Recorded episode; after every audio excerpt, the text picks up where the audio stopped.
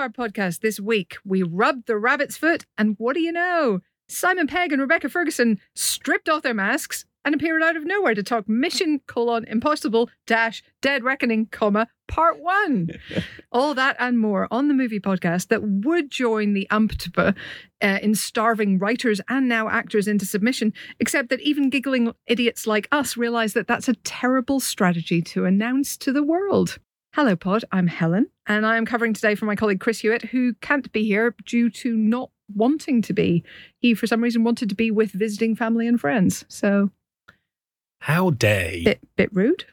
Absolutely, how dare he? I, Feeling heard- a I bit heard he was, he was on strike. His uh, his his SAG after credentials came through, and he is now, even now as we speak, being a twat on a picket line. Uh, that would make sense given his massive role in Hot- Hostel 2. That's true. it? Yeah. yeah. Anyway, fear not, because I'm obviously, as you've heard, joined by two colleagues of such lethal cunning. With me today is a man who knows more about Disney than even Walt's severed head could dream of.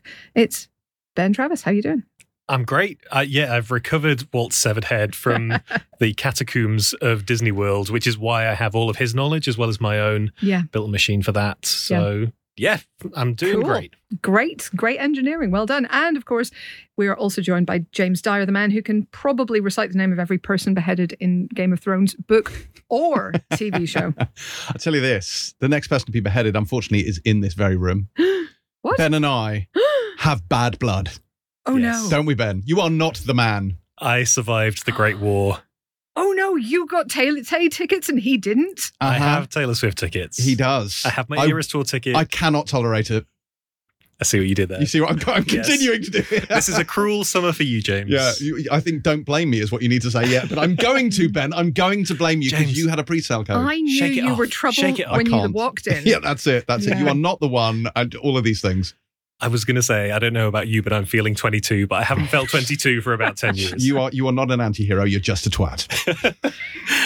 Wow, this yes. is I'm um, happy to be a twat if that means that, yeah, I have I have my ticket. I'll Karma will at get you, Ben. Karma will get you. Karma's going to drag me down step by step from town to town. Honestly, it's just it's just uh, talk about lavender haze. It's a red crimson haze for me Yeah, at the I think moment. I'm is. I I'm mean, not happy. We at may all. have some need to have some kind of intervention before the end Ben of the podcast. Ben pre-ordered the Midnights album, therefore Well, got my early friend access. Emma did. Yeah. So my friend Emma, who is uh, the biggest Swifty of them all, pre-ordered Midnights from Taylor's website, which meant Yeah. that she got the extra early pre-sale code.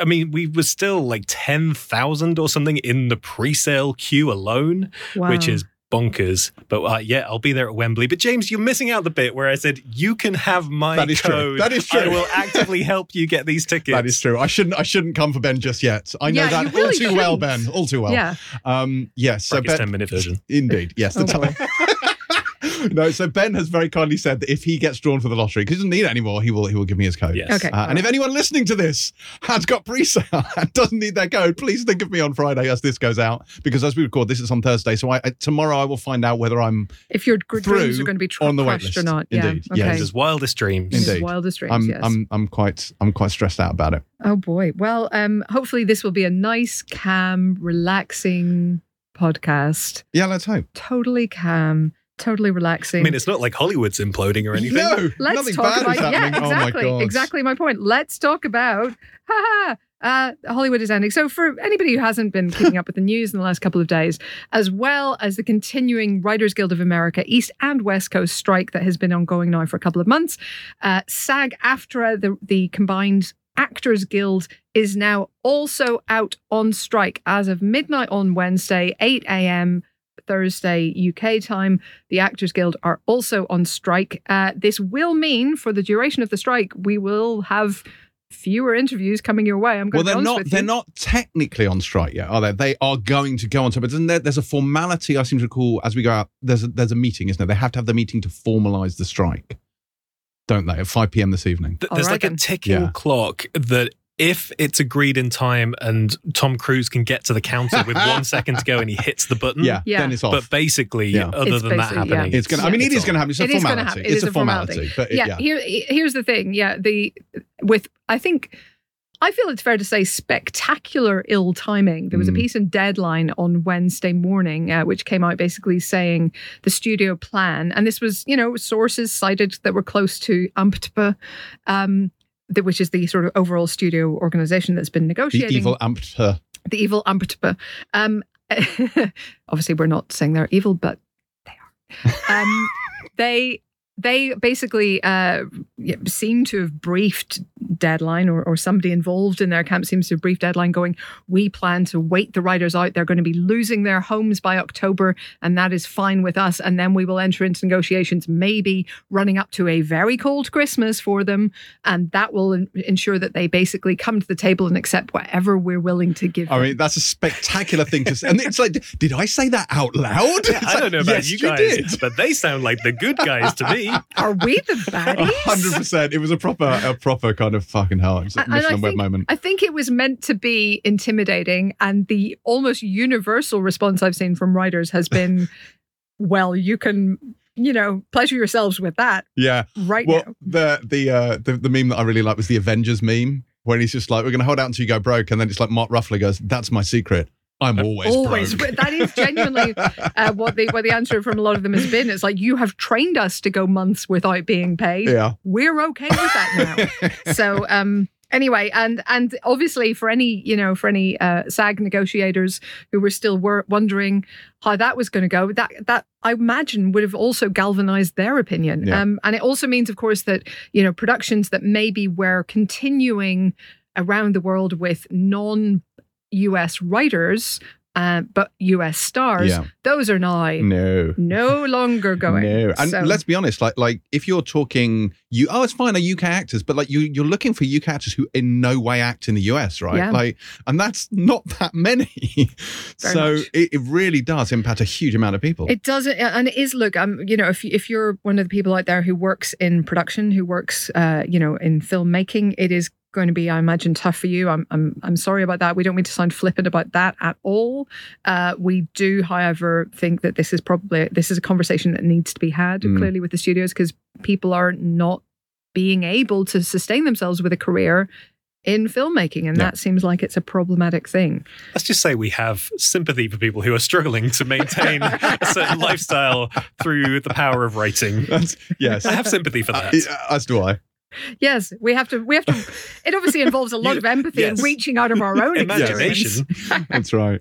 Oh my god. We'll get back to the power of imagination later in this Mm. podcast. Hmm. Yeah. It's quite a thing, but also, so it may come to the point where, for example, we're just interviewing random people off the streets in podcasts as they go forward, Yeah. uh, because they've moved. So I'm going to the Oppenheimer premiere this evening, Oh, uh, but they've fun. moved the red carpet forward by an hour so that the stars of Oppenheimer can do the red carpet. Because when the strike, when this meeting happens at the tail end of the day, when that gets rubber stamped, they're going to have to essentially leave. Yeah. Like, that's it. They're done. They can't.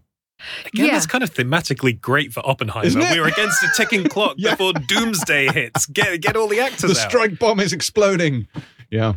Yeah, It's so wild. it's um yeah this is this is very it is unusual times. I think it's the first time in sixty years that both uh, guilds have been out at once. Uh, this does mean that more productions will shut down. There are going to be more delays into films that you were looking forward to. We've just seen we'll be reporting on some films today that are in production, and uh, they will now be sitting around waiting either to go into production or to continue to production. So we saw, for example, um, we'll talk about this later in more depth, but you know, Deadpool images coming out this week unless those were wrap images, uh, that is uh, that is now on hiatus. I Yeah. would say until this is all resolved. So, you know, best of luck for a wonderful outcome for everybody involved, but especially the writers and actors. Yes. Uh, anyway, time for a question. We do have questions sometimes on this podcast, I swear. Uh, and uh, rather thematically, this comes from at Nandy Selson. Uh, and Sandy says uh, the actors and writers are on strike, so it's just directors left. Who are the best multi hyphenate directors who could single handedly break the strike by doing all the jobs? Now, let us be clear. We are not about to suggest that any of the names we're about to mention actually would cross the picket line. We do not suggest that they are scabs in any way. This is just a lol question. So, who has the talent to break the strike by doing all of the things? Him or herself? Go. Ooh.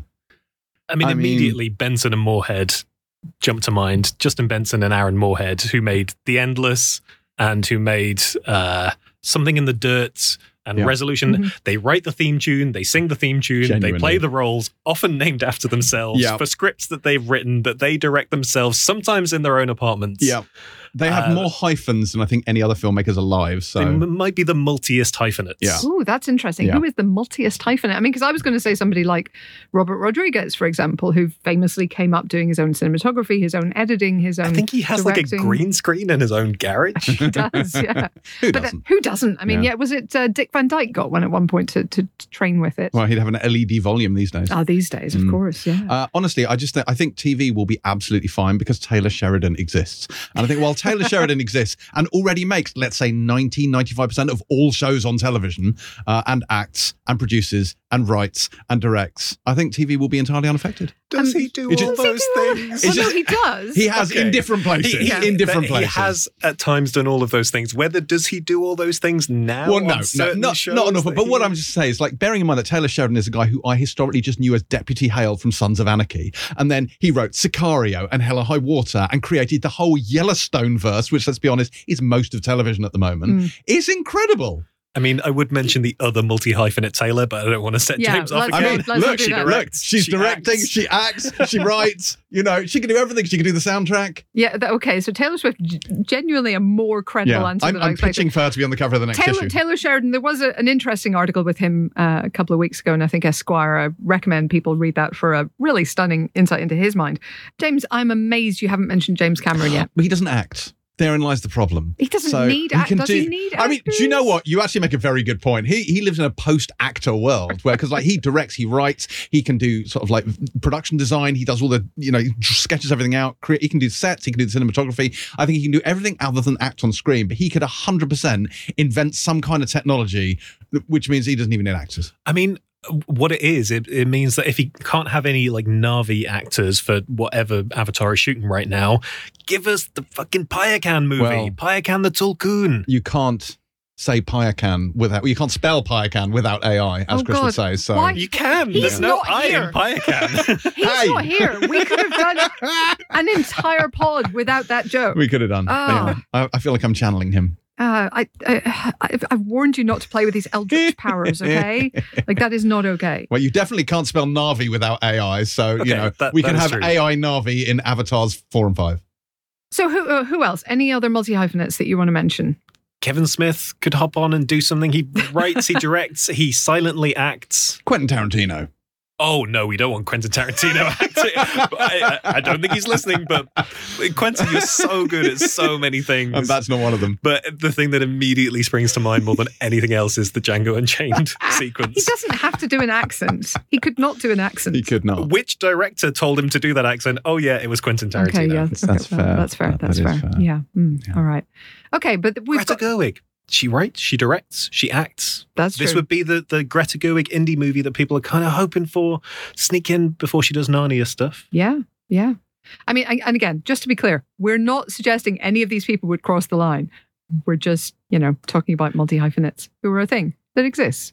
People know stuff about filmmaking. It's kind of cool. Um, yeah, I mean, James Cameron, like, famously could do anybody's job on set. Yeah. as, you know, so Which I think is what makes feel him so difficult to work with. yes, because he can he can literally do your job better than you can, Yeah. and and if you screw up, that's embarrassing. Yeah, um, but you you do make a compelling case as well for uh, for your pair. So Benson and Moorhead, Benson and Moorhead, not- yeah. not, Yeah. you know. Knocking it So out the park. Mm. every we've time. established all films for the next however many months will be Benson and Moorhead production starring Taylor Swift. Excellent. Good. I'm, I'm on board with this. Wow. Into it. okay. Um, The, uh, all right. Well, the silver lining. Thank you for that question, Nancy. If you'd like to get in touch and have your question treated with uh, the same level of incisive debate and discussion, And research. I like to think it's the deep, deep, deep research. Chris would want us to mention John Carpenter because he composed his own scores and so on as well. I'm just saying. yeah. Werner Herzog. Werner Herzog. As good in front of the camera as he is behind. and we could have, like, to be fair, we could have great docs, right? Because I, I mean, sometimes docs are scripted, but if you just had, you know, a sort of a, a, a doc that tells the story through an assemblage of footage, do you get around writing credits that way? It's possible, maybe. If you'd like to get in touch and have your question treated with the same level of completely incisive, deeply researched off the top of our head shit, uh, then please do get in touch with us. Uh, really, the only thing that happens is you need to look out for a panicked shout out from either myself or Chris on a Thursday. Um, do reply with the hashtag Empire Podcast, or we might not see it. And uh, and yes, we will we will do our best to you know answer some questions. Time, I think, now for some news. Uh, so apart from the strike, which I feel like we've somewhat covered, Yeah. what has been happening this week? Well, the Emmy nominations were announced this week. I am going to spare you and all of our listeners the pain of listening to me go through these category by category. For that, you want to tune into the Pilot TV podcast on there Monday. it is. Uh, but I will say that Obi Wan Kenobi was nominated for Best Limited Series. And what the fuck? It's a good show. It wasn't bad. It was a good show. I mean, look, I can. It was fine, but like, are we really saying? Are we really saying it was worthy of an Emmy in that category? Like technical categories, sure. The LED volume as hidden by the houseplants was great, but I just honestly, What what else was? Do, do give us that category. What else was right, nominated? I'll have to bring it up. I'll have to bring up the category.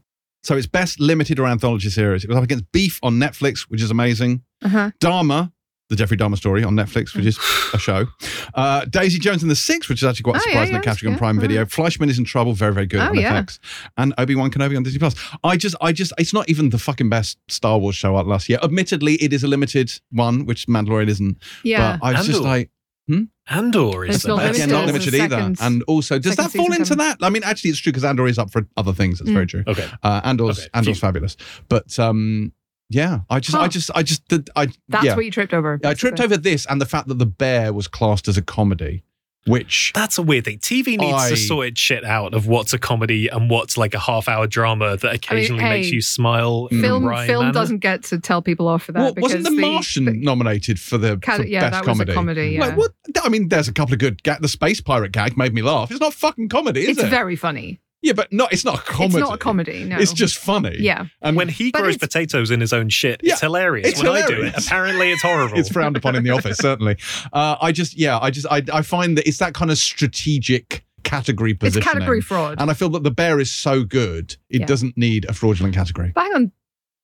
The, so the bear isn't up for a limited series, is it? No, the bear is up for best comedy series. Okay, right, got you. Yeah, and. Um, I would argue that again, while it is funny, it is not a comedy. It is Yeah. an incredibly stressful half-hour drama. I think they should just make up their own categories and be like, the most delicious show on telly is Bear. The Bear, not Or- not or- beef. go go the sort of Weird Al Yankovic route in the, that movie in Weird. You know, the maybe not technically the best, but certainly the best known person in this weirdly specific category is. That's how you want to win Yeah. Obi Wan, best snoot horse in Best a limited snoot series. in a limited series. And, and you know what? We wouldn't be arguing about No. that. It is clearly the best snoot horse. Best mm-hmm. casting of a young Princess Leia. She, she's got it in the bag. She's lovely. Love I her. mean, does she? Yeah. Vivian Lyra Blair, Blair was so great in that show. She was wonderful. Your mileage may vary. Anyway, right. Anyway. look, look Anyway, that was that's the thing that not happened. movies. Emmy's right. You can hear about more about that on the Pilot TV podcast. Okay, that's your two mentions. That's it. That's Oh, done. you wait till I get to the live show. Oh, but boy. actually, we should talk news wise. We have an Empire live show on the 9th of September at King's Place at the London Podcast Festival. Helen's gesticulating wildly, meaning she was going to get to I was that, but gonna carry get on. to that, All right, go on then. Take it away. well, what were you going you've to say? just said it. It. We've got a live show as part of the London Come and see us live. Come and see us live on September the 9th. Yes. We like to think of it as the big, you know, headliner slot on the on the Saturday night. That not may not technically be what it is, And but that's the way we see it. And it's exclusive because it's not coming out as a podcast. So if you don't come, you will never, ever You'll witness it. never know. If you are a podcast completist, this is the only way Yeah. to hear this one. It's going to be mega. It's going to be amazing. There is, unfortunately, so as we've discussed earlier, there are some hoops you need to jump through to get Taylor Swift tickets. There are hoops you need to jump through to get tickets for this as well. Yes, you can go to the King's Place website and search for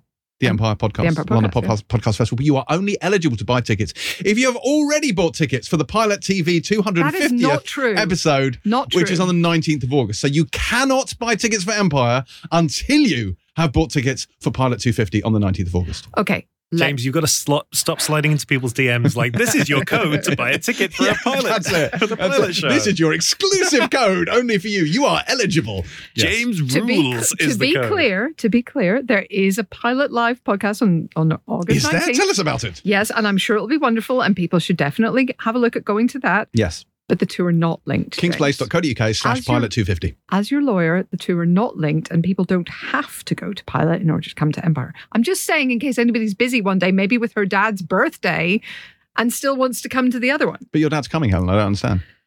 Well, I haven't broken the news to him yet, and he's still trying to recover from last year. Do you know what he would love? Is this on the 9th? No, Your the 19th. birthday. Okay. The 19th of August for Right. Yeah. mine. Yes. Yes.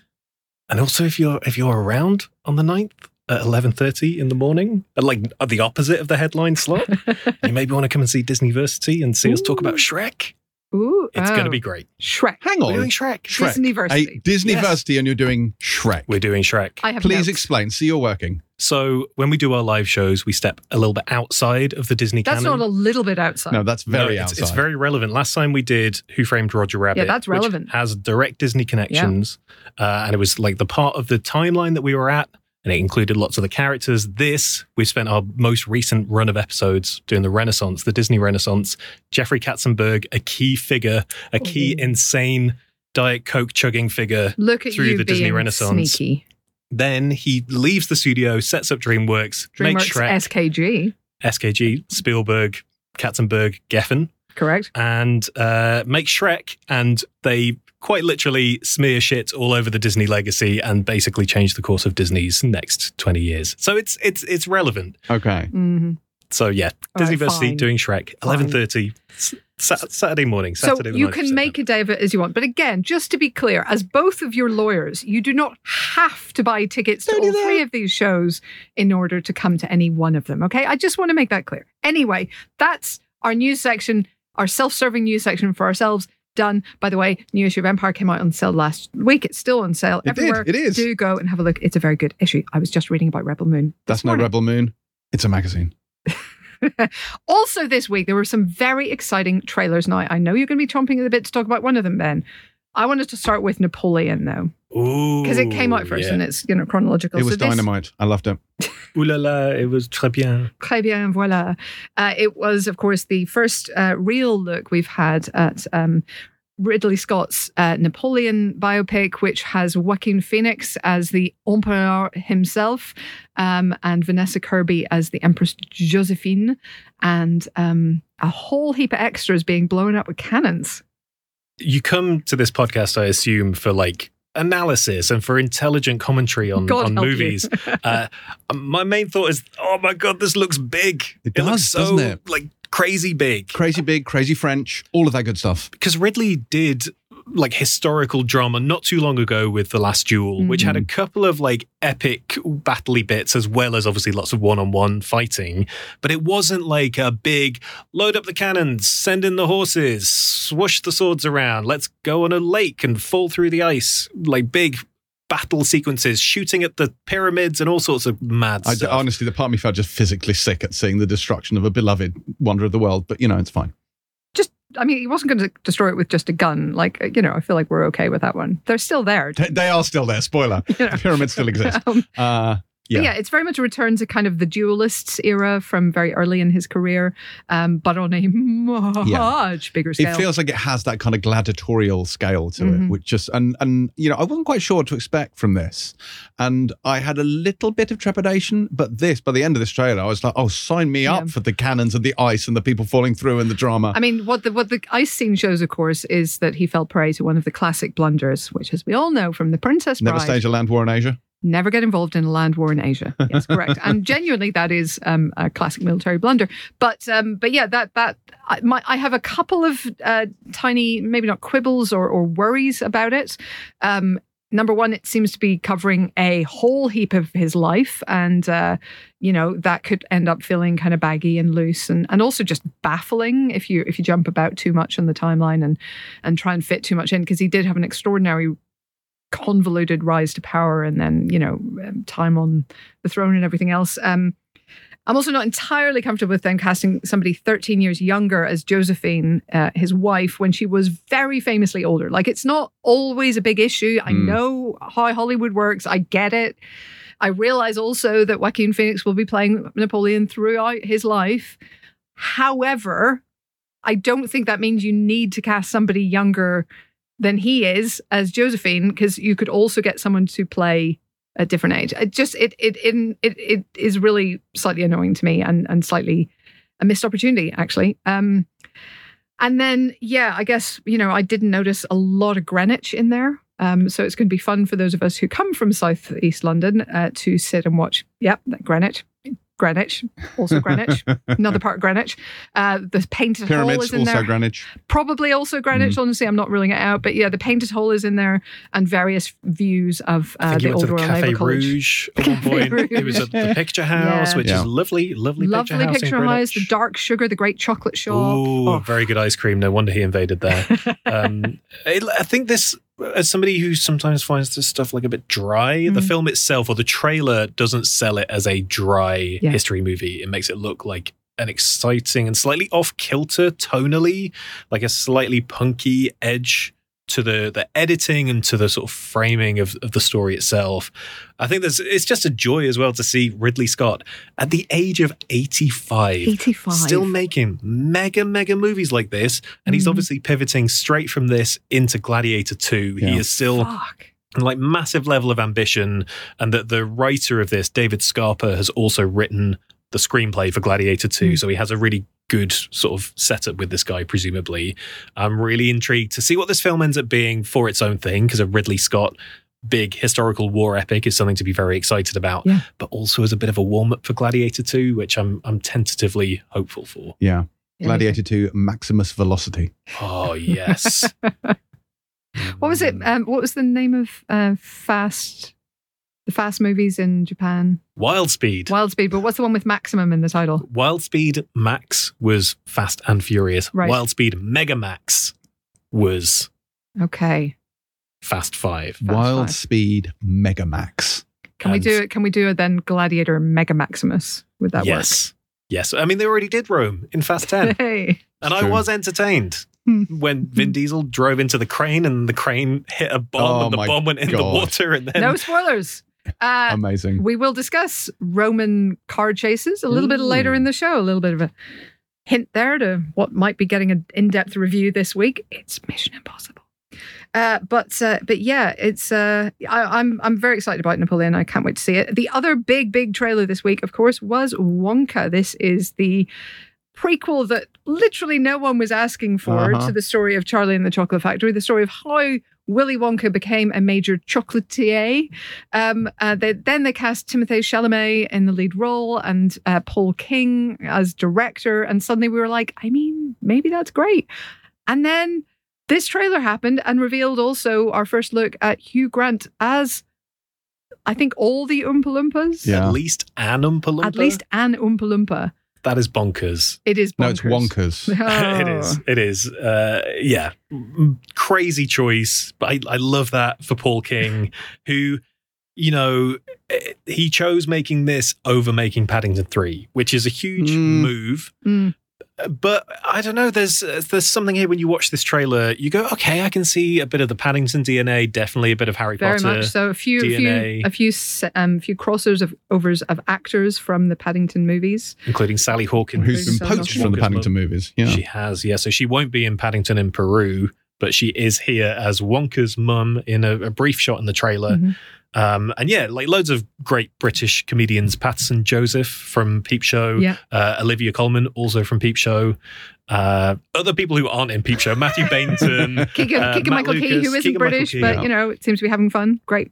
Paul King, it makes sense. I think uh, initially we were scratching our heads of like, why why is he doing this? Why is he not doing Paddington 3? But something that takes, you know, British iconography of stories that informed all of our childhoods and making it kind of new and relevant, but nostalgic and whimsical.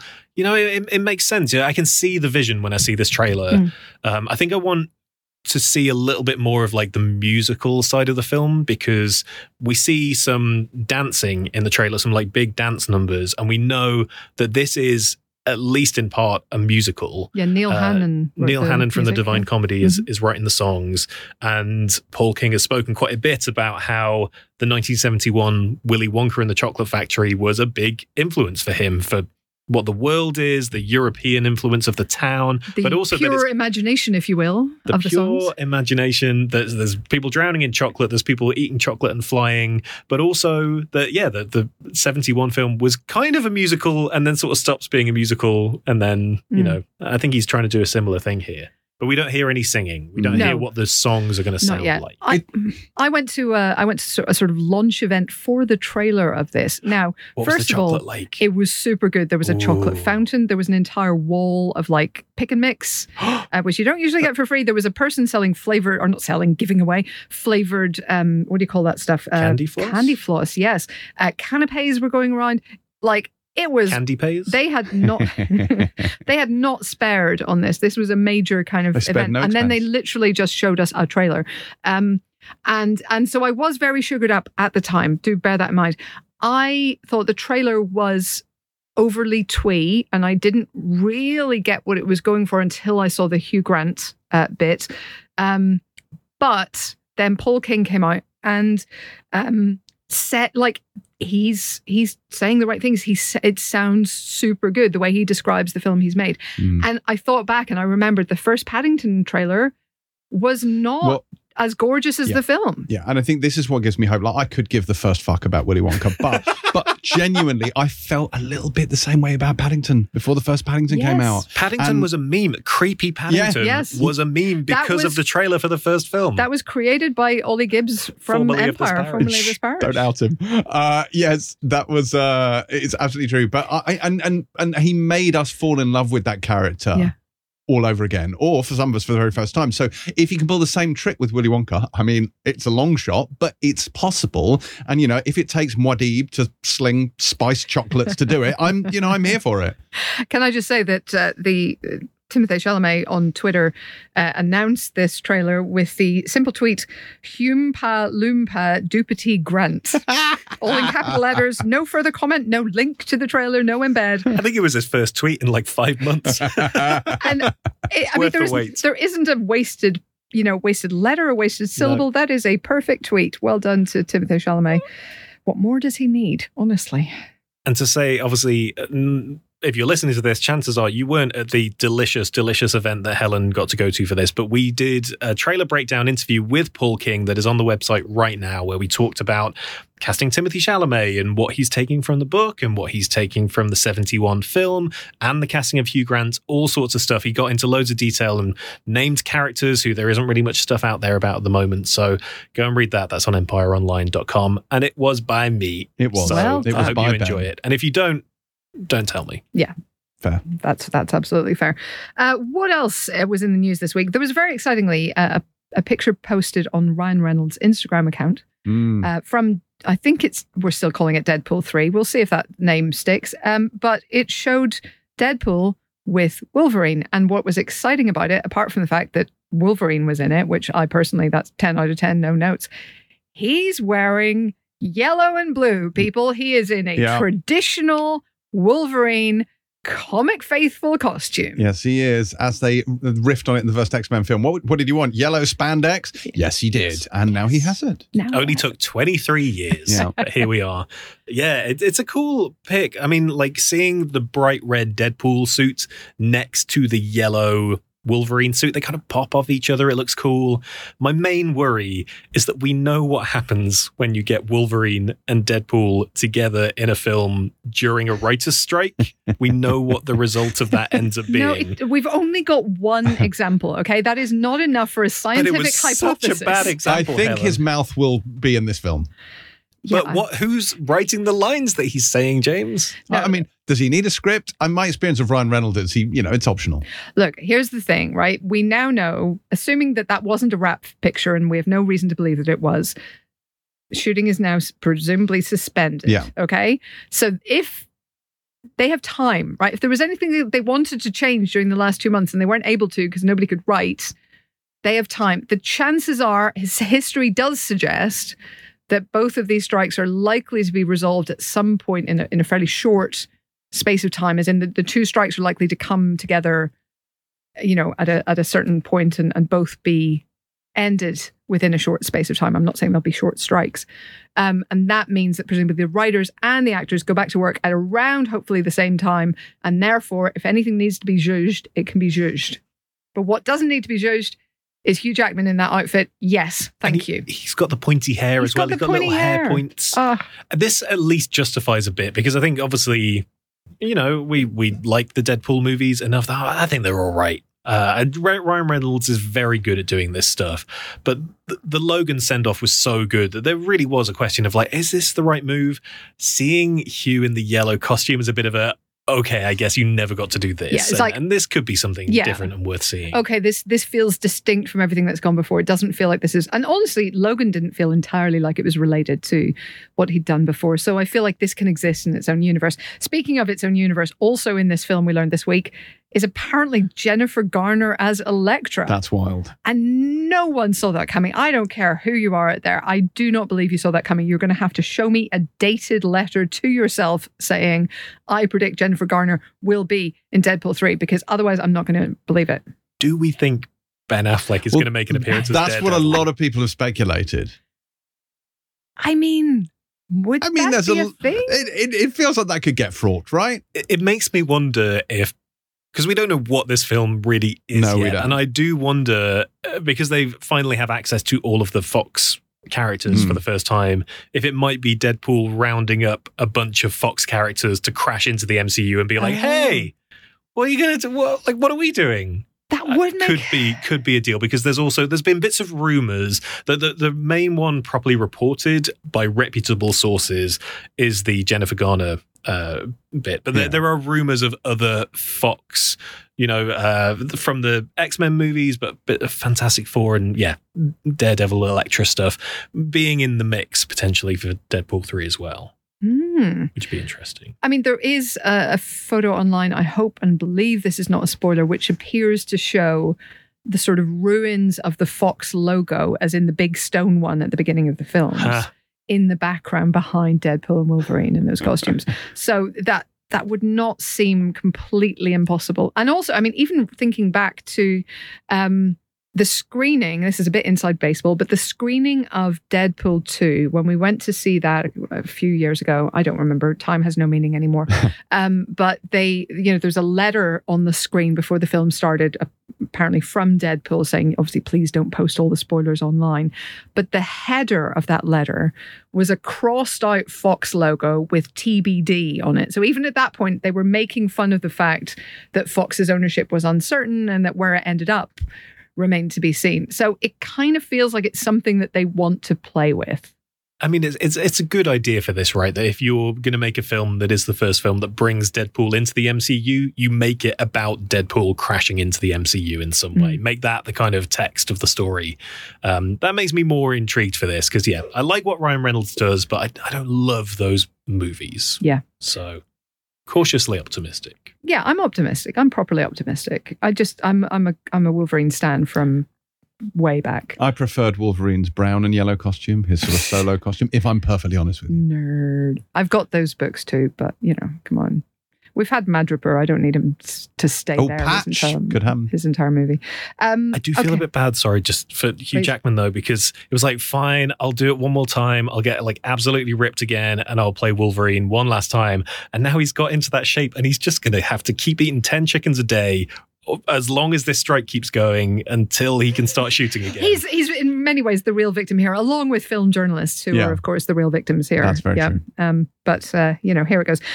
I mean, this is going to segue perfectly because we're about to talk James Gunn and Marvel, and then we're going to go into James Gunn and DC. I, I look, I couldn't have planned this better, but because James Gunn and Marvel, we've just been talking about Marvel characters, and there were there was reports this week, there were rumors uh, that the Peter Quill spin-off that seemed to be hinted at at the end of Guardians of the Galaxy Volume Three. I guess that in itself is a spoiler, but you know, beyond that, I don't know how to pro- uh, how to cover this. But uh, but apparently, James Gunn has been talking this week and said we always wanted to give somebody a little something special. Chris and I forever have talked about how great it would be to do a legendary Star Lord movie with him on Earth, trying to adapt to Earth in the same way that anyone else might try have to uh, try to adapt to an alien environment in space. Um, and and apparently that's that's something that might actually happen. Presumably not soon, given everything. but that is that is what he's been kind of talking about apparently, and that's the reason for that Star Lord will return Mm. card at the end. It's of the funny. film. I love the character and I'd like to see more of him. Weirdly, that's not the environment that most appeals to me.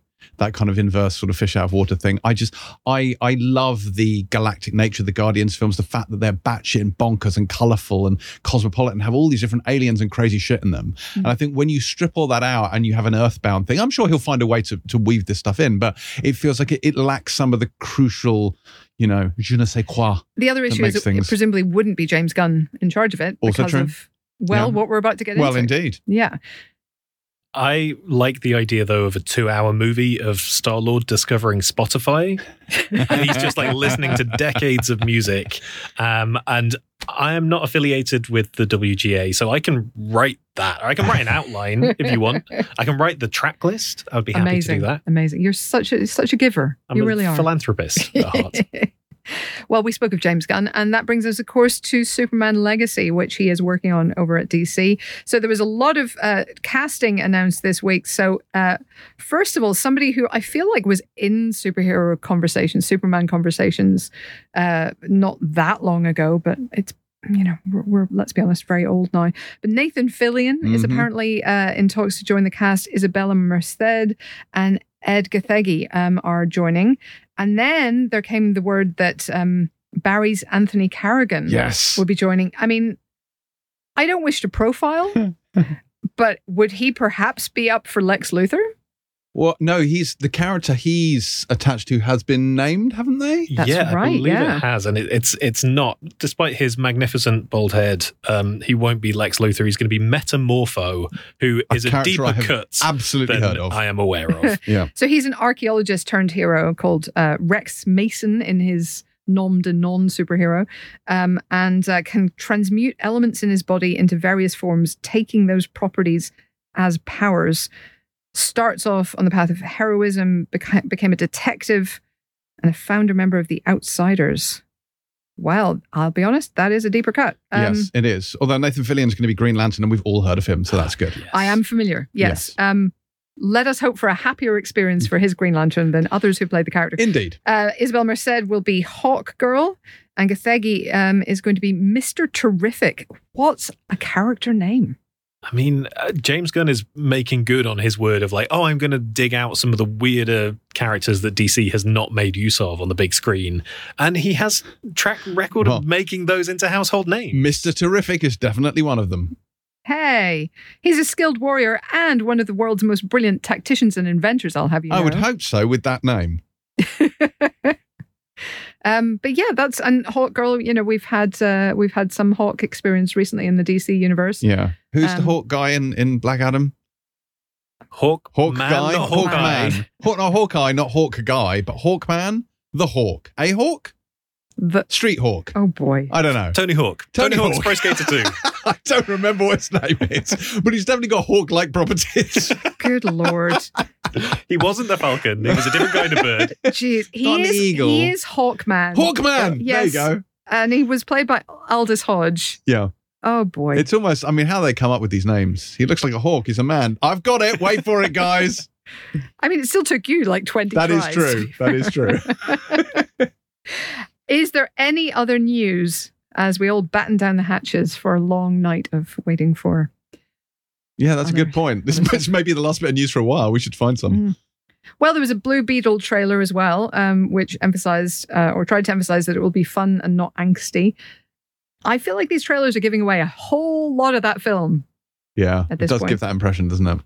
So, um, I, I, you know, look, uh, every day is Christmas Eve. I'm really hoping for the best for it, but it's it's in that weird limbo between DC regimes and uh, which has not, you know, helped Yeah. the last couple of DC films. So, you know, at, at this point, I just hope it kind of breaks that cycle a little bit and breaks out. We have one more trailer that we haven't discussed, which has made my week, which is the Ahsoka trailer. oh my god, I can't believe we Ahsoka forgot about that. so good. It does look amazing. It looks so good. And as a as a newly minted Rebels fan, uh, I am s- I was already getting really excited about seeing those characters hopping across to live action, but there is stuff stated or mentioned in this trailer particularly that maybe go when I watched this at home. Uh, there was nobody around to hear me loudly gasp, but you probably could have heard it from about a mile away when Sabine Wren, the Mandalorian who is part of the Ghost crew, uh, one of the main characters from Rebels, who's kind of porting across to live action here, played by Natasha Liu Bordizzo. She refers to Ahsoka Yeah. as master, as in she was being trained by Ahsoka in an unspecified period of time, presumably post the Rebels epilogue. Between then and now, the start of this show, there is a lot of history there uh, because we've seen her with Ezra Bridger's green lightsaber. He is off missing somewhere, having been transported halfway across the galaxy by the big old space whales, the Purrgil, who you see in this trailer. They look absolutely gigantic and ethereal, and we get a proper look at Thrawn for the first time. I, I, I was one of those lucky people who got to see Thrawn's face at Celebration when they showed like an extended version of the trailer uh, at the room in Celebration. So I, I had seen his face already, as as people have pointed out. It's, it's Lars Mikkelsen with a blue face. Some people seem to think he looks a bit like Elon Musk. We're going to gloss over that. They're not wrong. They're not, they're they're not that wrong. Uh, yeah, Yeah, he does uh, very much. but it's a great trailer. It is a great trailer. It looks really exciting. It looks like a really good mix Mm. of. There's a lot of emotional undercurrents that come with this Ray long Stevenson. running character. Well, the Ray Stevenson stuff, especially because, again, I was lucky enough to speak to him at Celebration, and he was so full of energy talking about this show and talking about getting a lightsaber and how he immediately was swinging it around and going vroom, vroom, vroom, and then felt a bit embarrassed about it. And they were like, don't worry, everybody does that. He was so thrilled to be in this show, to be in the role that he was playing. So that is absolutely going to have some emotional heft to it Mm. but also for for Ahsoka for this really long running character to you know get her own show and for all these characters that people have a lot of attachment to from the animated series coming through Yeah. it, it's going to have a lot of emotional heft at the same time it is big colorful poppy Yeah. Star Wars in a different kind of register to something like Andor. Yeah, and I think it's good that if they keep mixing it up like that, I think you have to do that. I think Marvel, apart from anything else, has, has shown them that. If you're going to keep people coming back for different TV shows, different movies, you need to keep each one distinct, give each one its own energy, give each one its own kind of selling points. Um, she looks fantastic as a Ahsoka. I'm really excited about that. I'm still traumatized because as, as, as someone who has not watched her entire comic book background, I once tried to read the Wikipedia page it is longer than War and Peace. I swear to God, that is the longest single page of the internet I think I've ever seen. anything so i haven't seen clone wars yet but i've seen all of rebels and whenever i've tried to read stuff about rebels it's so dense and the amount of information is ridiculous. And then you just watch it in the show and you're like okay cool that makes sense. I get it. Yeah, it's, it's like less point- effort Oh, to, to end up watching it than it is to read it. If you are like me uh, several months ago and had not seen any of rebels around celebration I started watching it and I watched the whole thing in a month, which was not even like, oh, I'm going to spend every second of every day watching this. I just, you know, stuck one on, stuck a couple on, They are short. I guess. They're quite short. So if you are trying to get caught up for August 23rd, I believe, is the premiere, and it's a two episode premiere of Ahsoka. So they're going to drop two episodes at the same time, end of August. You do have time, you know, depending on your lifestyle, to catch up on Rebels in that time. It's doable. I did it. Take You it too me. could watch the whole of the blur blur before Blur Ahsoka arrives. And then you'll be as excited as me when Sabine Wren says, Master, and you'll go, and everyone will hear it. Yes. Okay.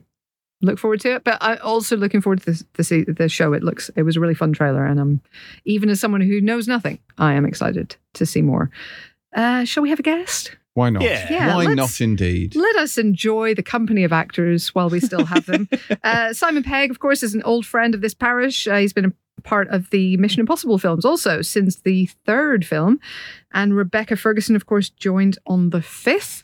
So, who better to come along and tell us everything we could possibly wish to know that isn't a spoiler about the seventh? No one better. There is no one else who could possibly be better um, because everyone else who could possibly be better was flying off a cliff at the time. So we sent along Chris, of course, to have a chat with them both. Um, so please enjoy. Hey everyone, it's Chris here. Just jumping in real quick because you can't get rid of me that easily. But also, I just wanted to tell you that the interview with Simon Pegg and Rebecca Ferguson you're about to hear, while not being a spoiler special interview, does delve into some plot points of Mission Impossible Dead Reckoning Part 1. So if you haven't seen the film, perhaps it's best to hold off until you have before coming back and listening to this. Of course, if you have seen the film or you don't care a jot about spoilers, then dive on in. This is a very, very fun interview with two people who are having a bit of a giggly day. And me as well. Enjoy. Welcome to the Empire Podcast. Simon Pegg and Rebecca Ferguson. How are you both? We are very well, Chris Hewitt. I Good, mean, good, I good. am fantastic and excited to be here. Uh, excellent. We're excited to have you here. Um, Simon, I'm loving your hair. Thanks. Yeah, I went full Tim Bisley for the for the press You tour. did. What was Time is what was the thinking behind this? I had the same haircut for three years, like Right. because of uh, shooting this movie and being in continuity constantly. And I was just like, you know what?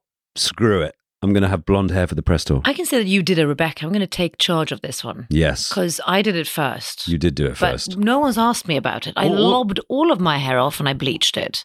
Right. Okay. Um, from Yeah. having and Amy just brown. stuck a wig Oh, on that's you when she Yeah, yeah. And then they put a wig on. Yeah. Yeah. But, but yours is more in our faces. Walking Amy, down the Amy, our, our makeup designer, when she Steps. saw it at the screening of the film the other night, she Right. just looked at me and her, her little jaw just dropped. Like, what have you done?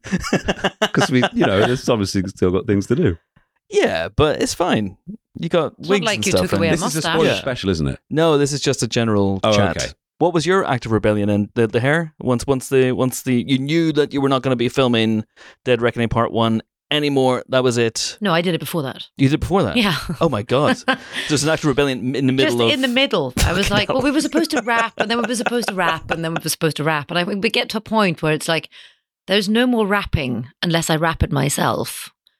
And then we kind of lobbed it off and colored it, and they were like, that's great, we've got a wig. So if you just come back. Yeah, you were trying to force like a like a fait I accompli. needed, I Sorry, needed to get out back. for, to do another show for two blonde bob. seconds. But um, I mean, I kept on shooting. I think I had I shot a couple of months ago. Yeah, you did. Yeah, Yeah. like right up to the end. Oh my god! Yeah. Right? Are you worried in case McQ comes crashing in here and tries to film some more? Just It could just I in happen, would case. love it though. We embrace it. We do. I'm Yeah. always ready. Yeah. It's Kill us always till I fun when you get you get the call like you still got a little bit to do. You was kind of you know the best the most fun we have is when we're on set. Waiting around to go on set can be maddening, but when we're on set, it's just the best. And what, what, what, what do you do? I, I've been on set with you. I know that Yeah. you, know, you sit in, in Jeff quite a lot. I sit in my Jeff chair. You luxuriate. He But when gave I- a Jeff Jeff to all of us. I did. No way. Yeah, Yeah. we were all given a Jeff Jeff. Oh, actually, Tom and I were given Jeff. Yeah, I gave you one. Tom. It wasn't on this film. We were less less cast. when when me and Tom, Ving and Rebecca are together, when when that little foursome Yeah, is is united, it's always a hoot because we're like with the new kids, and I love them all, and they're all brilliant, and they all bring something new. But because we've done like a bunch of, you know, I've done five, she's done three, Ving and Tom have done them all. Yeah. We know it. We, just know, know, the it, drill. and we get into the room together, and it's just like there's no, we hit the ground running. It's just, it's such a and I also think because we're figuring things out. You know, there is an Yeah. agenda, there is a story. It's in McQ's brain. It's Yes. about kind of bringing it out and and kind of understanding it. But on set, it's kind of that's where we find it. Yes. So we play. Sometimes Yeah. I want to hit Q McQ in the head to see if the story just falls out Yeah, has it ever? repeatedly with an iron bar. Comes out as a cue card. just comes trickling out of his ear. Oh, that's what we're doing. Thanks. uh, was it was this this easy camaraderie? Was it always there right from the off? And if you guys, you know, or was there like a, a an initiation process, a, a sort of getting to ease your way into this No, franchise? bang slam straight on, ma'am. Oh, when I met Rebecca, in- Sorry, I can't say that. Wham but I bam, mean- thank you, ma'am. No, Can- yeah, can, but I it's- said that differently. it was extravagantly wrong, but I loved it. I know. what was it? What did you say? What did you say? I can't do it again. what did you say? so it's wham bam, thank you, ma'am. But you actually said, I think, This is one of Rebecca's strange Swedish mutilations of a It's British not even expression. Swedish. It's what I try and figure. I don't know. I remember meeting Rebecca at Leavesden Studios, and she got out of the car, or I got out of my car, and we were introduced for the first time. And she was immediately just ebullient and friendly and fun, and you were. And I, I we just, were. I remember it being, it was quite exciting, you know, because we were starting a new mission film. That's always exciting. Mhm. And and you were, you know, new to the new to the series. So that's always fun when you meet the new and I was people. probably super nervous. And it's Simon Pegg, and you know, Yeah. it's sort of who are you amongst all of these already established characters? You know, Right. that's always the question. What can you bring? so there is a sense of tentativeness on your part. For me, it's sort of how, what can I deliver? What Yeah. can I deliver to suit the environment? Sort of Yeah. what is, but at the same time, I I didn't feel that pressure. It was always there. you know, you're not working against something with with Mission, with Mm. Tom and McQ, or even with with Simon and Ving. It's all there, open for grabs and ideas, and and it's a very safe, fun environment. Hence why this works so well. I'm doing shaking my hands and showing If- Simon Pegg The in a listener, physical Rebecca is motion. shaking her hands. I remember being on the set of Mission Three when Tom came out. For the, I met Tom for the first time on set. I didn't even meet him before because it was like a, I, came, I came in to do like two days, and he walked on set with Ving, Right. both of whom I, you know, obviously were hugely aware of uh, as as a fan of film. And they both made me feel so at ease. And I had this massive monologue which I couldn't get right. I'd got I got it the day before, and it was all about the rabbit's foot, Fucking and rabbit's the foot. anti-god, Yeah. all that kind of stuff. Desalinized seawater. Desal- that's Rebecca's little uh, little mountain she had to climb.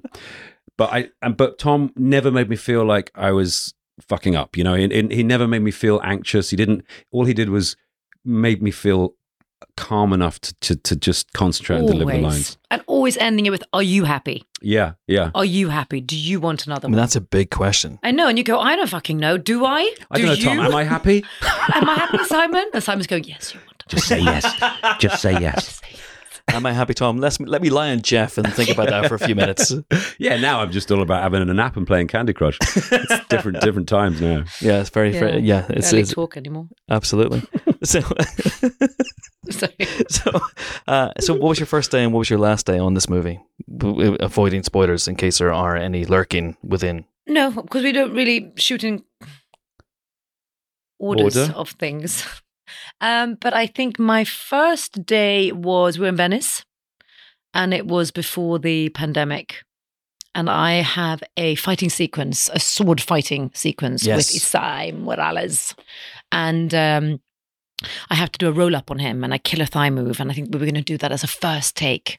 And I trained and I was stretching and I was ready. And then they were like, it was like just getting ready to jump. And they went, we have to pause production. We don't know why people are wearing masks. Something's happening. Shit, you were literally midair when they Mid, when they, when they paused. mid air. You were they like pulled that. the plug. Yeah, And I actually remember my husband was there and we were Yeah. like, okay, so we're not filming. Should we go skiing? You know, should we Yeah, leave our daughter? You Do you said remember? you were going to do that. Yeah, should we leave our daughter and the nanny in the hotel and just go skiing for a week? Not that I go skiing whilst filming films like Mission because I've signed contracts and I would never do such a thing. It's dangerous. It's really I never go dangerous. snowboarding every year in no, you have never gone snowboarding ever. Never. No. Didn't break my finger. No. Nope. That was my first day. What was your first day? My first day was was the mountain in, in Norway. That it was that that Ah, we his shot the we shot the B side. I did the offlines. I sat on a, bo- a camera box behind the camera while Tom was on the edge of the cliff on the Right. motorbike, okay. and I was giving him all Benji's feed lines because, of course, it's Benji that sends him up on that incredible, you know, um, feat that he has to achieve. hmm And then in the afternoon, Tom did the bike stunt six, six, four, four times, I think, that day. And um, we all stood up there. In fact, everybody came. How did he everyone, get up? How did you get up the mountain? Yeah. We got up to the mountain in a helicopter. So he would fly down, He would jump off, jump off. parachute, land, And then jump in a helicopter up. It would bring him up, up again. That was the reset. Oh, it's so it's so Tom. yeah, I know. And then he would, and then he would do it again. But we, we, I do actually, I do have footage on my phone of it, which I, as soon as I'm allowed, I'm going to put it on my Instagram Yeah. because it's, gonna be the it's him going along, and you can hear us all going. And then, Can you but what- imagine as? Do you think do you think they shot that scene knowing that, you know, it's a it's not a 50-50 that he survives, but Yeah, yeah, yeah. it's quite dangerous, even It's- though with yeah. all the precaution and everything. Oh yeah, We've all seen the scissor reel. yeah. To start it off with that. Just in case, so we don't shoot I'm loads just of the throwing film, and it then out it's there, like, the question. whoops. Maybe. Well, so, so they'll have enough to release just in case. You know, we, we, can, shoot, we can we do did a shoot the A4. It's a lot of money, you know? A400. A400. Yeah. uh, the, on, on one of the first days. We tend to do the big stuff first. We get it out of the way, and sometimes it's because it's stressful for Tom knowing he's got stuff coming up. You know, like if he's if his mind's on like, oh, I've got to jump off a cliff on a motorbike on Thursday, then Wednesday's going to be useless. I'm exactly the same. you know what I mean? Mm-hmm. when you've got to do that kind of thing. I know. Yeah. All the time. Yeah. On the way here. I think he likes to. I think he li- also the other thing is the way McQ writes. You know, all those bits are are kind of written in stone. They're they're meticulously planned, thought out, but we don't always know how they're going to be, how they're going to link with each other. Yeah. When we shot the A400 in in Rogue Nation, we didn't know if it was the end of the movie or a middle set piece, and in the end, we just stuck it on at the front because we go, "I'll get rid of it." Do you know what I mean? Like, Just I get didn't know get how this it. film started. And I'm not going to mention, I don't know if we can, but Oh, the whole thing with the With the thingy. with the basketball. Yeah. yeah, what's this from? I hadn't I had no idea until I saw the movie. What's I was the like, submarine called? Surf Submarine. it's called the Slam Bam. Thank you, ma'am. The Slam Bam Wham Bam. Thank you, ma'am. yeah, I had no idea. It's a piece of ham. I also remember in Rogue Nation there was a moment where I just uh, defibrillated Tom, Right. and I'm running out, but we've shot the continuation of it in Morocco Yes. because we're doing a big yes, chase yes, scene. yes. And I run out and I'm sliding over the hood of a car, and I'm going to do the sort of thingy majiggy where you get in with your f- um, fingerprint, Mhm. and and McQ goes, "Oh wait, stop! You took the thing, right?" And I go, "What thing?" And he goes, "Well, the thing that is the thing that that is the whole thing that is humanity can explode kind of thing. Did you get it?" And I went, "But we don't know what it is, right?" And he goes, "No, but it's going to be about the size of a lighter. I don't know what it is, but just." Tom, grab. Can we do a lighter, guys? And I had to just hold a lighter, which is basically the key, I think, to the list of important names Yeah, before they yeah, get yeah, and killed. And Uh, and Yeah. He just, I mean, I McQ's he's a mystery to me because he kind of he holds all this stuff in his head, you know. And at any one time, I'll say, "So what happens next?" And he'll go, "I don't know." And Yeah. he genuinely doesn't know, but he he he's such a problem solver. He thrives on on on being Yeah. put in a position where he has to solve the problem because he invariably makes the best decision in that situation.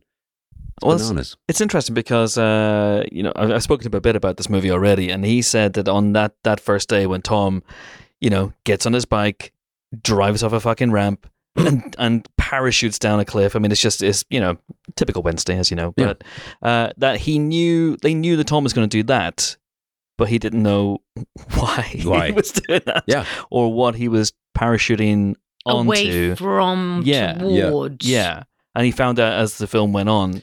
Which He means, says the what, what were your lines then at that point? And did and did they change your Oh, feed no, lines? he did. He definitely knew he was trying to get on the train. Okay, but we didn't know uh, all the other sort of connective tissue and minor details weren't filled in. It No. was just it was the bare bones of the piece that was uh, you know versatile enough to be able to to to kind of maneuver into a, a, a- a- what I guess A what you call a story. Yeah.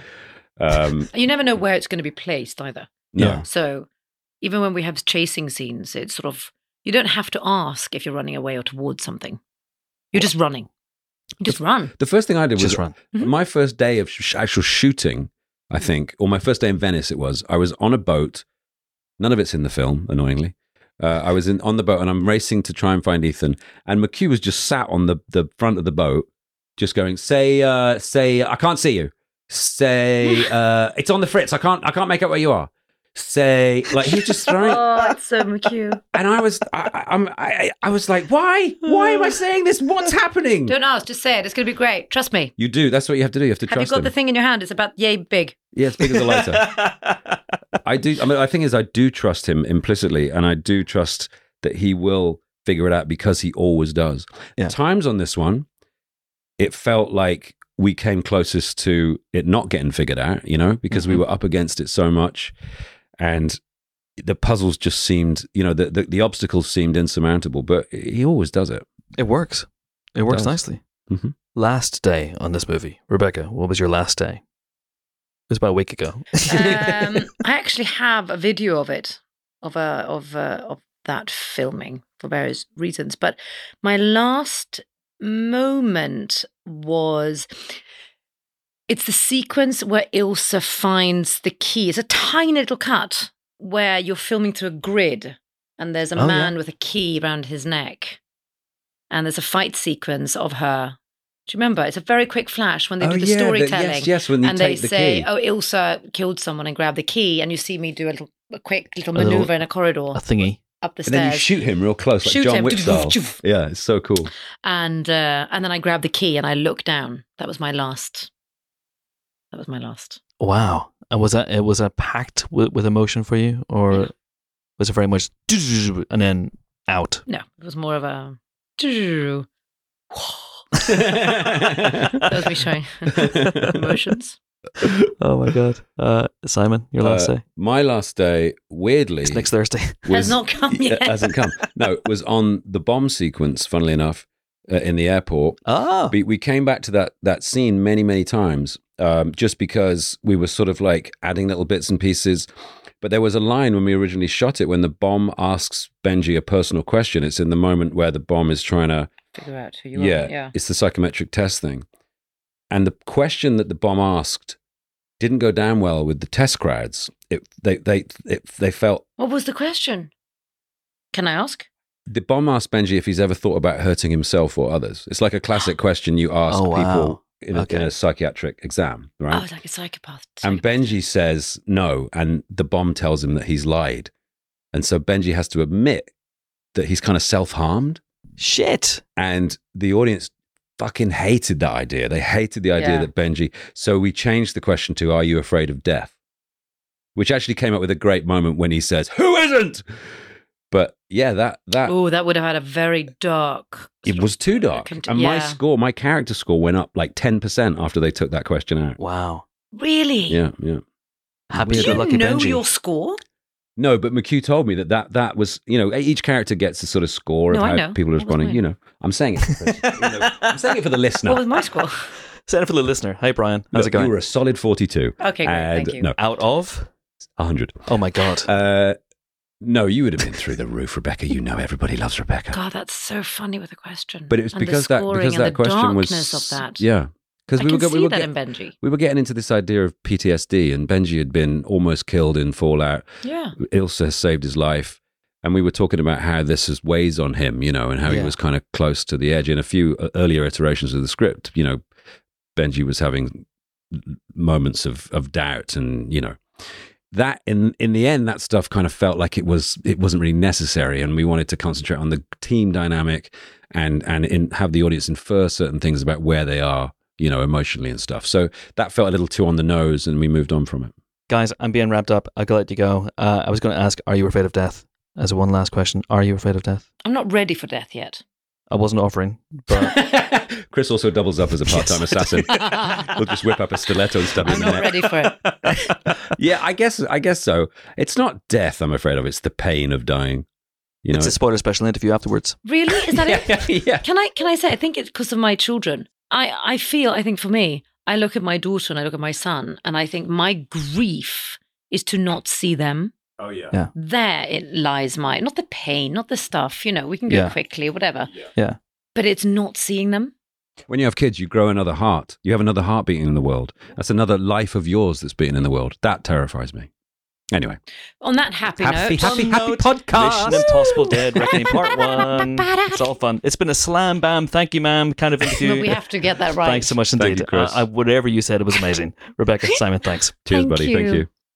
Uh, right, and that was Simon Pegg and Rebecca Ferguson talking about Mission Impossible. Of course, if you want to know more about that film, I can hugely recommend uh, signing up to our spoiler special channels, where we will have the most in-depth interviews. I think humanly possible with Chris McQuarrie, the writer director, uh, talking about everything involved in the film. Um, part one has already been recorded, of course. Part two is they are trying to schedule. God help them. Uh, he's also still trying to make part two of Dead Reckoning. So, you know, scheduling could be a problem, but it is something he's determined to make happen. Uh, but yeah, it's uh, it's amazing. It is in depth. It is exhaustive. And uh, Chris exhausted exhausted himself doing it. So it's it's really, really worth a listen. Uh, so yes. Okay. Uh, time now for reviews. Yes. All right. Why not indeed, Helen? Shall we start with Mission colon impossible dash dead reckoning comma part one? The hunt for punctuation. I choose to accept it. yes. Uh, This we- review will self-destruct. it obviously came out on Monday, so we did mention it quickly last week. Mm. Um, I don't believe there's much doubt about where we as a as a as a podcast uh, individuals stand on this. But does one of you want to tell me what you think? I think it is amazing. It is so good. This is my second favorite film of the year so far, just behind Spider Verse. It is that great. Hard to Um, disagree. It is more Mission Impossible from Tom Cruise and Christopher McQuarrie. Uh, so Ethan Hunt is back on another impossible mission. Uh, won't say too much about the plot this time because they've done a very good job of keeping it hidden in the trailers and just leaving it as a surprise for, for the audiences to find out what that's about. But he is once again having to gather members of the IMF to take on uh, a mysterious entity, shall we say, um, related to various happenings that are happening around the world, which then means that Ethan Hunt and all of his peeps also have to go around the world to exotic locations to do crazy things in vehicles driving extremely fast, sometimes in places that vehicles shouldn't be. And it is stupendously exciting. I mean, I love uh, basically all the Mission Impossible movies, but this recent run that that McQuarrie and Cruise have been on with Rogue Nation and Fallout. For me, they absolutely continue that here in terms of just coming up with massively exciting set pieces, things that you know, either are things you've never seen before, or if they are kind of things you've sort of seen before, are done with such a level of finesse and with a level of attention to detail in every cut, in every camera angle to show you real people in vehicles doing things Yeah. that Mm. look insanely dangerous, but I'm sure they have ridiculous amounts of insurance to make sure that everyone is fine. Um, you feel the viscerality of the action at the same time for the level of scale here. It's such a funny film. It has like a capery tone. It also brings in Hayley Atwell as Grace, who is like a thief who becomes entangled in the mission that Ethan's on and the way that Ethan and Grace play off each other and that she is able to kind of slip out of situations because she's got this kind of sleight of hand thing going on is so much fun. Uh, Rebecca Ferguson is back as Ilsa Faust. Pom Clementieff is added to the cast here from uh, Guardians, Mantis from Guardians. And she plays an assassin called Paris. And in just every single second of Pom's screen time, she is having the time of her goddamn life getting to play this insane, cackling assassin who is on Ethan Hunt's tail. And just watching all of these stars get to play in this massive sandbox and feel the level of play, but also feel the level of precision to pull this stuff off and make it make you feel it in in the audience, make you feel the excitement in the cinema. Mm. I think that's what they do better than basically every other action franchise out there at the moment. It hits mm. you in such a way. Yeah, it's it's it's pure cinema, isn't it? And but I think what's interesting is they've been quite, I think, open about the creative process in making these films. About how, yeah, a lot of it is they start with the set pieces and they build a narrative around it, and it mm. makes, you know, I think you could listen to that and you could think going into this, oh, it's just going to be a bunch of stunts tied together with some sort of like Glue. flimsy plot. But that isn't the case. And actually, the plot in this one I felt was really strong. I thought it has real propulsion to it. It feels very relevant and timely, very compelling. Uh, really love that. I love the character work in this as well. So actually, it's not just incredible stunts, although it really does feature incredible stunts. And I think the beginning of Indy kind of showed us that, that at this point in time, you've never needed stars to do these stunts less on a purely technical level. But there is something so giddily exciting about seeing Tom Cruise do this and the way they shoot it in such a way that it's so obviously him doing it, whether it's just landing a parachute or obviously riding a motorbike off a cliff or like hanging off a train. It's all this stuff. It is so exhilarating watching him do it. And all the way through this, like I was just like, I was exhausted by the end of this film, absolutely exhausted by it. And it was wonderful. It was a wonderful, like, delightfully just just joyous cinematic experience and, and everyone should go and see it yeah, I'm going to just agree with all that. I agree also with every word of Alex's review. Uh, Alex wrote the Empire review and gave it four stars. I personally would add an extra star, but I think every everything he wrote is 100% correct. Um, and and it just has so much energy. This film, like there's there's silent movie, you know, sort of gags and, and references in there. I think there's Looney Tunes references in there. There are bits that feel cartoony in in a, the most wonderful way. I, I just love its energy and its verve and its nerve for sure. And uh, and yeah, it really is a great cinema experience. I had such a good time. I, I, you know, I, I can quibble and have quibbled in our spoiler special, which is also recorded and will be up soon, about aspects of the plot. But really, I was having too much fun to care. Even when I saw something and I'm like, well, that makes no sense. I didn't care. Didn't take me out of it. I was just having a blast. So yeah, I hope you do too. That's Mission Impossible Dead Reckoning, part one, out now in cinemas, good and evil. We say that, right? Okay, another film that is out already, but it did not screen for critics, um, and I had to go to an actual cinema to see it last week. I know it. you're right I, I like they didn't have my name on a list with the public I know. I had to buy a ticket. It was, I'm kidding. Um, no, I, I went to see this basically at 9.45, I think it was, at the Stratford Vue last week um, to see Insidious The Red Door. Uh, which is, of course, the return of the horror franchise. The last, I think, two installments of this have been prequels. Yeah, three and four were set not long before one and two, and the connective tissue was Lin Shaye's character, the psychic. Yes. Uh, but yeah, this is a direct continuation of two. This is a direct continuation of two. So we're back with the Lambert family. Uh, so uh, Patrick Wilson's sort of father, Josh, and his his you know previously also drifting into the the further son um, Dalton, played by uh, Ty Simpkins, are both back. So we we basically meet them at a funeral, um, and the family has gone wrong since we saw them last. So I think where we left them last time was basically agreeing to get their memories of being able to astral project suppressed. So we get a little replay of that scene just to remind you these guys have forgotten a thing they can do. A thing they can do, which was absolutely terrifying, and they completely did not want to do because it took them to demony places. And uh, Dalton, the son, was like, that was the twist in the first one. It's like, it's not the house that's haunted, it's your son is haunted because he keeps astrally projecting in his sleep into a place full of spooky demons. Exactly. So, uh, wouldn't you know it, the combination of grief and the upset of kind of not upset, but the upheaval of going off to college for the first time for Dalton, uh, dropped off by his now somewhat estranged father, um, leads the seams to come undone and leads these things to start happening again. And of course, neither of them is equipped or prepared for them to happen again because all the memories have been suppressed since last time.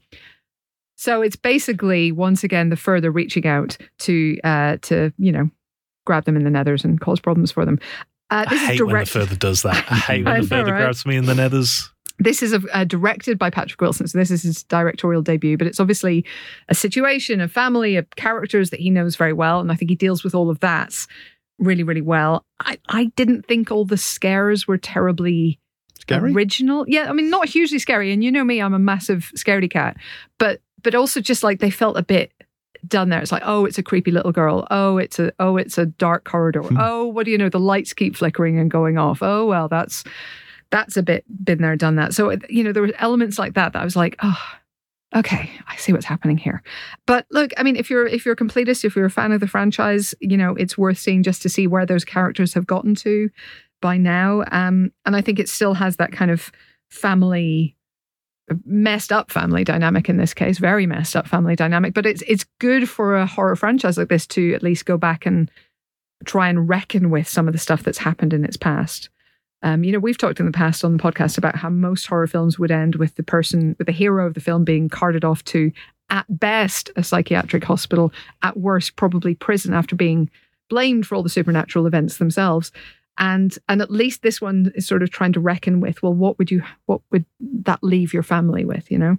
But still, having said that, I just thought it was a bit, eh.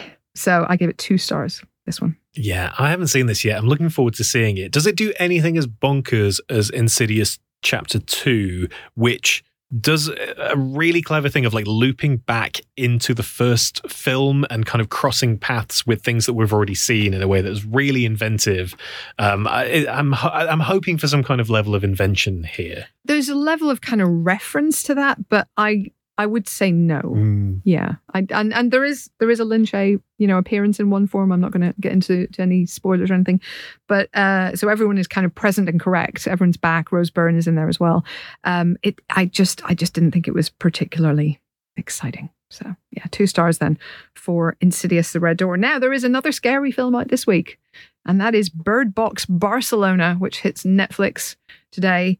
James, you loved the fil- first film more than you love either of us. It's very true. I saw the first film with you, and I remember finding it like fine. I had an okay time. We left the screening together, and uh, you, I was like, "Yeah, that, that was all right." And you were like, "That was outstanding." You were like in a reverie about Bird Box, and I was I happy for you. I, I often am in that situation Yeah, it's on true. the other side. of Normally, it. I was about to say we're normally in reverse over these things, but it's to, to, to make sure. So I really, really was obsessed with Bird Box when it came out. Susanne Bier's film just really, uh, something about it just captivated me. But I always thought that it kind of lost out by, by coming out in the same year as A Quiet Place. I mm. felt, I felt that it didn't get the respect it deserved. So I rewatched it to check if I was being a bit of a lunatic about it. And it stands up. It's still a masterpiece. I still love it. So I went into Bird Box Barcelona with a slightly sort of I guess weird mindset because this isn't really what I wanted. So Josh Malerman, who wrote Bird Box, also wrote a sequel to Bird Box called Mallory, which continues the adventures, if you will, of Sandra Bullock's character after she gets to where she gets to at the end of the first film. Mhm.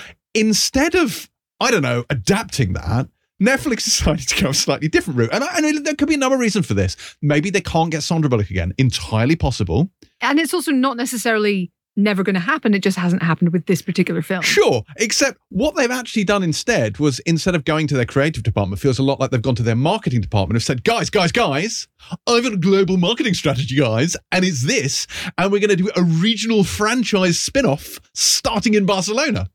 Bird Box Barcelona. Yes, Bird Box Barcelona. Uh, to be followed by Bird Box Magaluf and Bird Box Santorini down the road. How Uh, dare you and both? look, it's so essentially what you've got is the same fucking film, but in Spanish.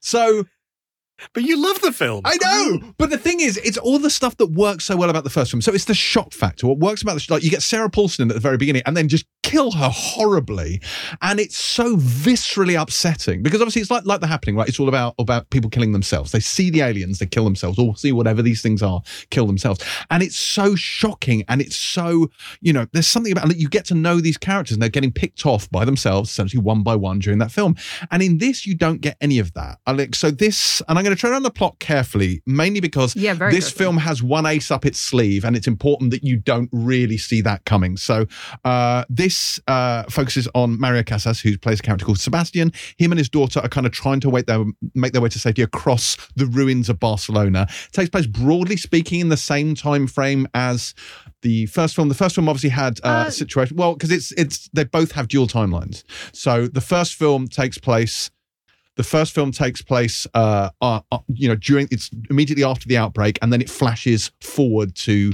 when she's on the river. You know she's going to where she's going. This one takes place a little bit later but then flashes back to immediately after the outbreak. So it covers broadly speaking the same two rough time frames uh, but the thing with this is a lot of the same beats seem to be it's very similar but just not as effective. And my issue with a lot of these things are when you have a mythology that you try and demystify it just doesn't work for me. I like the mystery is what makes Bird Box so good. You don't know what these things are. It doesn't explain it. In here, it tries to broaden mythology, and I just thought made it feel very prosaic and very tedious as it went. I Colin am looks flabbergasted by I every word you're saying. I am so confused by literally everything you're saying. Go It's like, did we Why? watch the same film? Yeah. Okay, so it's not a mythology. It's it's individuals' explanations for what's happening, but it doesn't actually.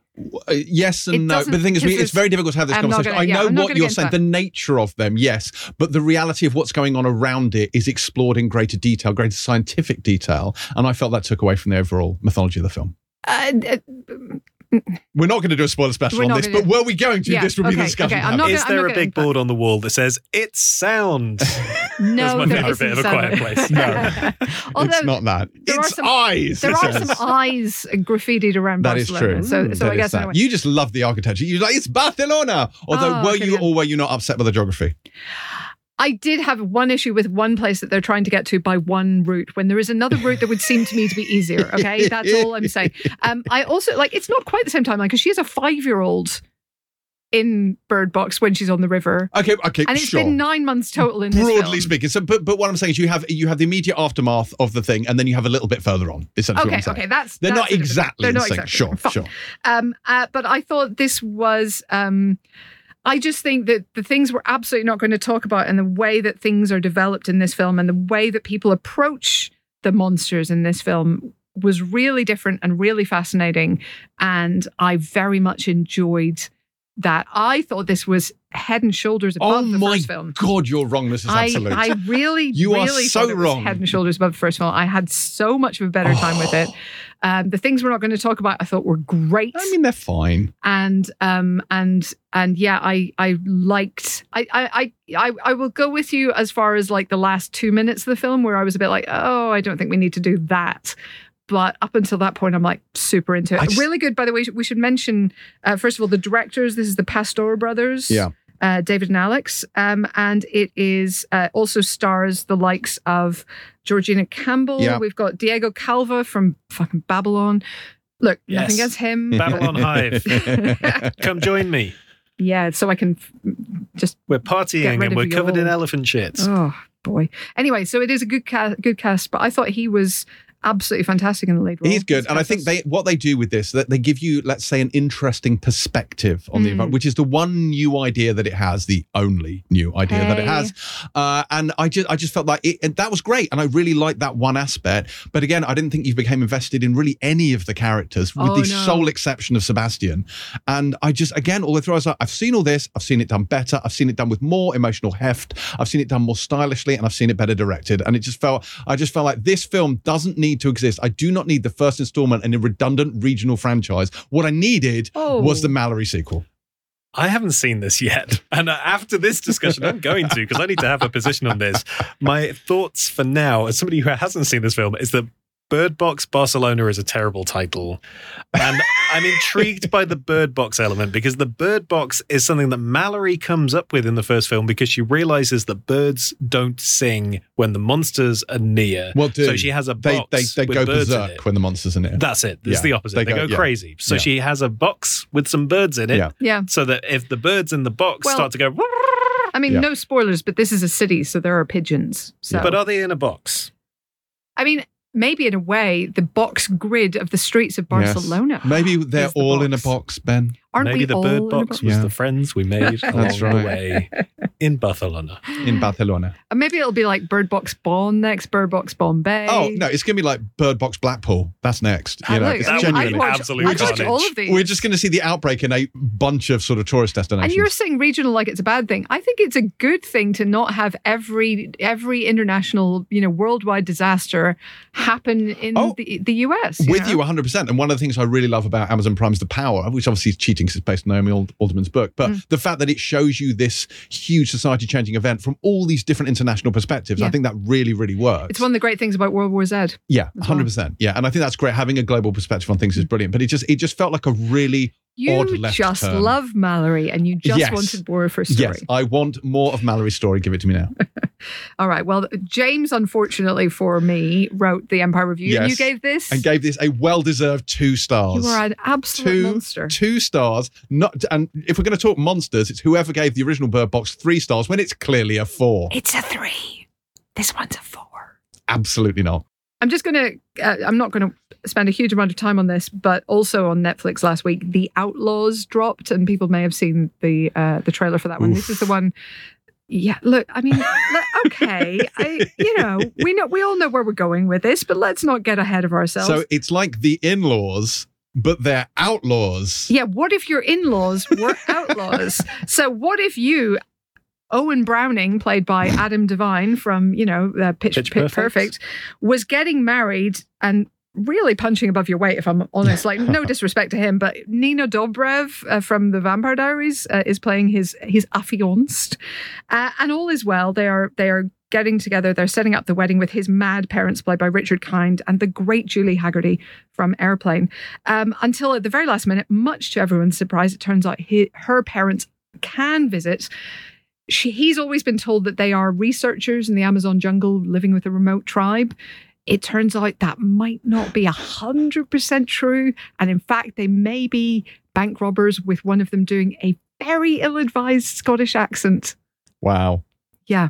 Look, it's fun. I watched it on a Friday night when I had no brain capacity to do anything, and it was fine.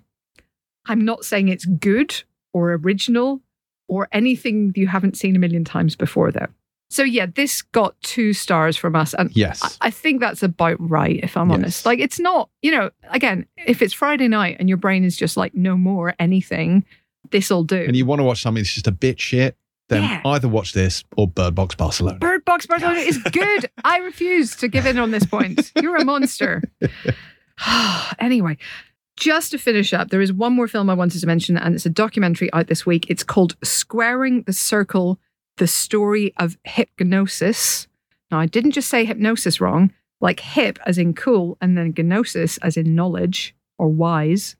Um, and this is, I believe, the first feature length documentary from Anton Corbijn, who, of course, made the likes of Control, a really great uh, photographer turned director. And um, he obviously got his start working with musicians, right? He was one of the great, you know, m- band photographers. And, and not, not in the sense he was banned, like he took pictures of band. Right. Just to be clear.